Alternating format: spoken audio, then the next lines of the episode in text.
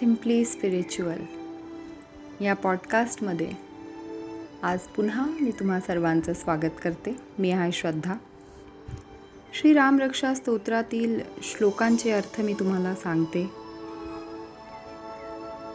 श्रीराम आणि लक्ष्मणाबद्दल मागच्या एपिसोडमध्ये श्लोक होते ते मी सांगितले.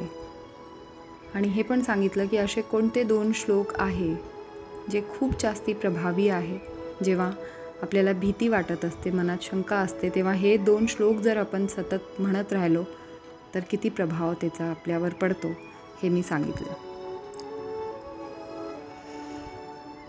रामो दाशरथी शूरो लक्ष्मणानुचरो बली काकुस्थ पुरुष पूर्ण कौसल्येयो रघुत्तमा वेदान्तवेदो यज्ञेशः पुराणपुरुषोत्तमः।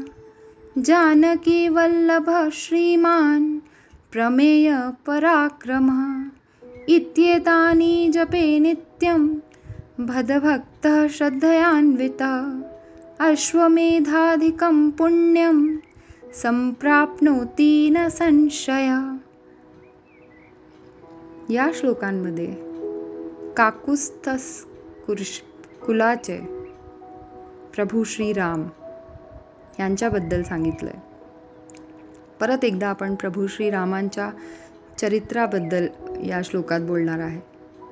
श्रीराम दाशरथी शूर लक्ष्मण ज्याचा सेवक आहे असा बलवान काकुत्स्थ कुलात जन्मलेला पूर्ण पुरुष कौसल्यानंदन रघुत्तम म्हणजे रघुकुलातील उत्तम वेदांतशास्त्र जाणणारा यज्ञाचा ईश्वर.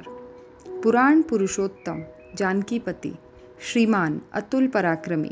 अशा नावांनी श्रद्धेने नित्य जप करणाऱ्या श्रीराम भक्ताला अश्वमेध यज्ञाच्या पुण्यापेक्षा अधिक पुण्य लाभते यात संशय नाही. तर या श्लोकांमध्ये प्रभू श्रीरामासाठी बोललेले ते नावं आहे ज्या नावांचा जप केल्याने किती छान अनुभव एका श्रीराम भक्ताला येऊ शकतात. हे सांगितलं आहे. ऐकत रहा सिम्पली स्पिरिच्युअल